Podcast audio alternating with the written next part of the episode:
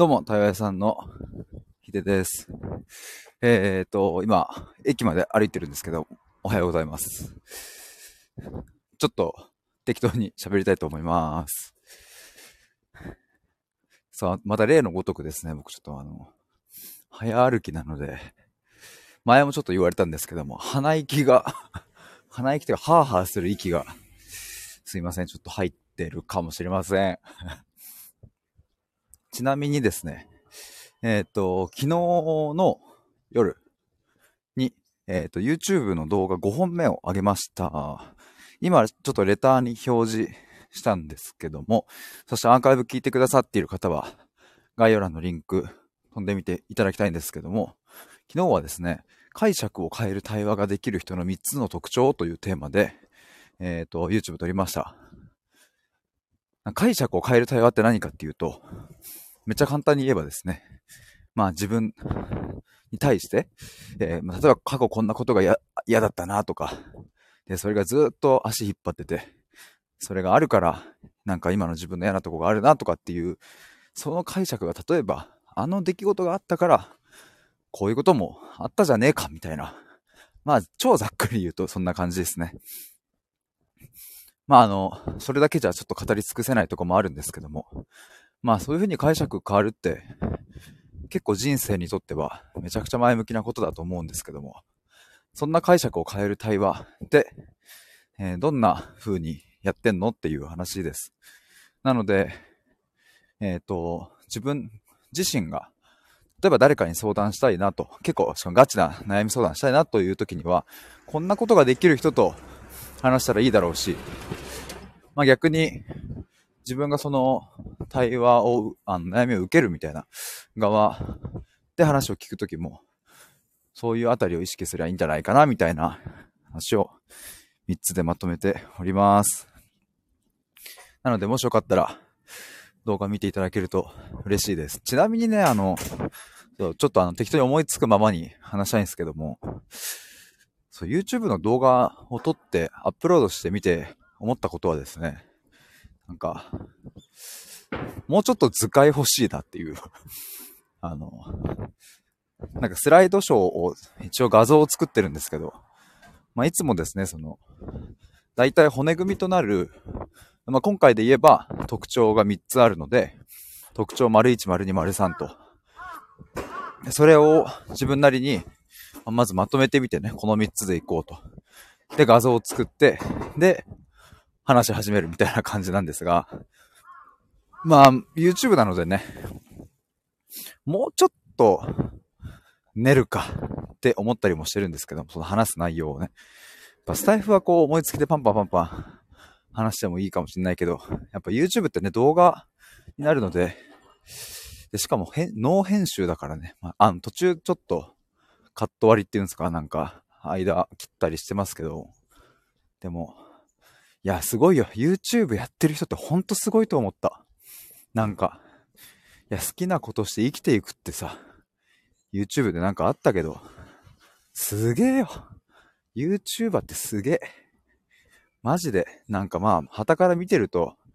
ね、ただ動画撮ってアップしてみたいなね、それで金稼いでみたいな見えてる側面もあるかもしれないですけど、キンコンカンコン、キンコンカンコンです。いや、すげえよって思いました。まあ、あの、動画編集チームとかね、そうやってこう、有名な人たちはある人もいるんでしょうけど、でも誰にでも最初のスタートはあったはずで、そこから伸ばしていくっていう過程もあったはずで、いや、すげえなと思います。でね、まあ YouTube、まあ今日で、昨日か、昨日でごほんめなんですけど、なんかもうちょっとね、あの、そう、それでいてもう一個思ったのは、なんかもっと、うん、なんつうんだろう、その分かりやすさに走らない方がいいのかなともちょっと思ったりもしまして、まあさっき言ったようにですね、昨日の動画は、解釈を変える対話ができる人のみっつの特徴みたいな感じで、なんか、まとめましたけども、なんかね、もうちょっとね、やっぱごしゃっとした方が面白いんじゃないかってちょっと思ったりもしましたね。まあ、っていうのも、まあ、僕がその、まあね、最近、キャッチコピーに据えた、ずっと探していた自分に会いに行こうっていうのは、なんかまあ、言い換えれば本当の自分で何かを探そうみたいな話ですけど、それってなんかそう単純に行くもんでもないし、まあなんかいろいろね、あの、人によっても違うっていうのは結構あると思うんですけども。だからなんか分かりやすさにまとめていくとね、なんか若干ずれるかなとも思ったりします。っていうのが YouTube のお話でございました。残りあと多分ごふんぐらいかな。ちょっと電車の時間がはちじにじゅうよんぷんかさんじゅういっぷんですね。どちらかに乗りたいと思います。で、あともう一個、そう、最近はですね、えっと、対話のプログラムを、えー、いろいろ練っておりまして、で、一個ね、昨日、やっぱこの方向性でいいわと思って決まったのが、対面での対話もやろうと思いまして、やっぱなんかね、オンラインが当たり前になりすぎて、そういえば、あの、対話のプログラムも全部オンラインでやるベースだったんですよ。きあの、今年のいちがつかな？作ってた時は。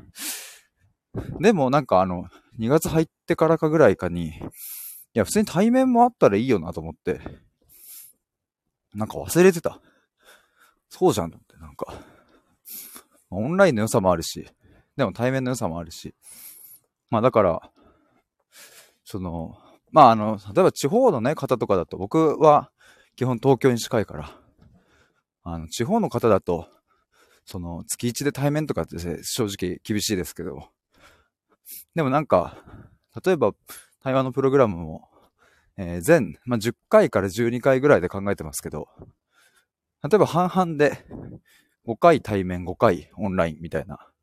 なんかその両方できるといいなっていうのは考えてて、で、昨日、実は、えっと、じゅっこの問いをプレゼントする対話を申し込んでくださった方の、まあ、にかいめの振り返りのセッションがあったんですけども、まあ、そこでもそんな話になりまして、やっぱ対面がいいです、みたいなね、言ってくださって、確かにでも、僕も対面でお会いできた方が、なんか温度感とかね、空気感とか、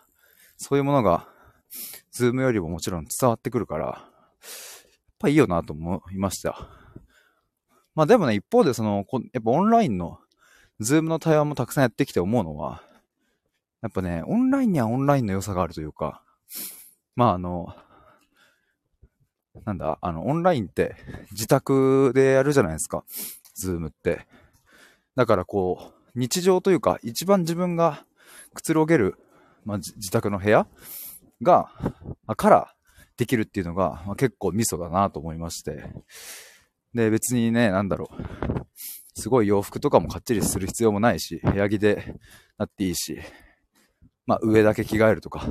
なんかそんなもんでもいいかもしれないし。まああとは、あの、誰にも話を聞かれる心配がないっていう、それもあるかもしれないですね。なんか二人きりの状態で話せるっていうのが。で、あとね、もう一個は、あの、画面に集中できるっていうのはあると思うんですよね。あの、まあ、外の対話だと、例えば、まあ、僕、さっきあの、学校の金婚観光が聞こえましたけど、まあ、外のカフェとかで話しててもね、例えば、隣の人の喋り声だったり、店員さんのね、いらっしゃいませだったり、意外とね、実はそのなんかノイズとなるような音とか、まあ、視覚情報とかって、やっぱ外だと、意外とね、感じてないだけであったりするので、で、そういうの全部遮断できるっていう意味で言うと、やっぱオンラインの、良さもめっちゃあるなと思うので、なのでなんか対話のプログラムはオフラインとオンラインと、まあその両方をちょっとこうハイブリッドでいけたらなと。だからまあ月いっかい対面、月いっかいオンラインみたいな、まあ合計月にかいで進めていくとかっていうのが割といいかなと思います。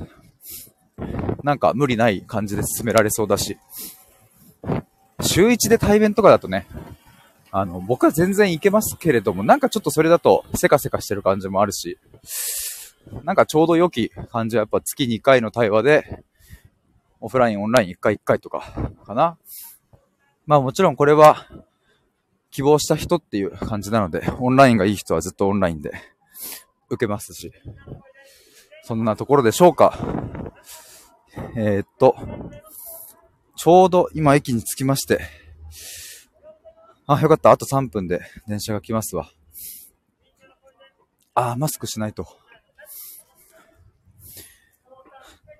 ということで、今日は YouTube のことと対話のプログラムのこととお話ししました。対話のプログラムはにがつ中には募集開始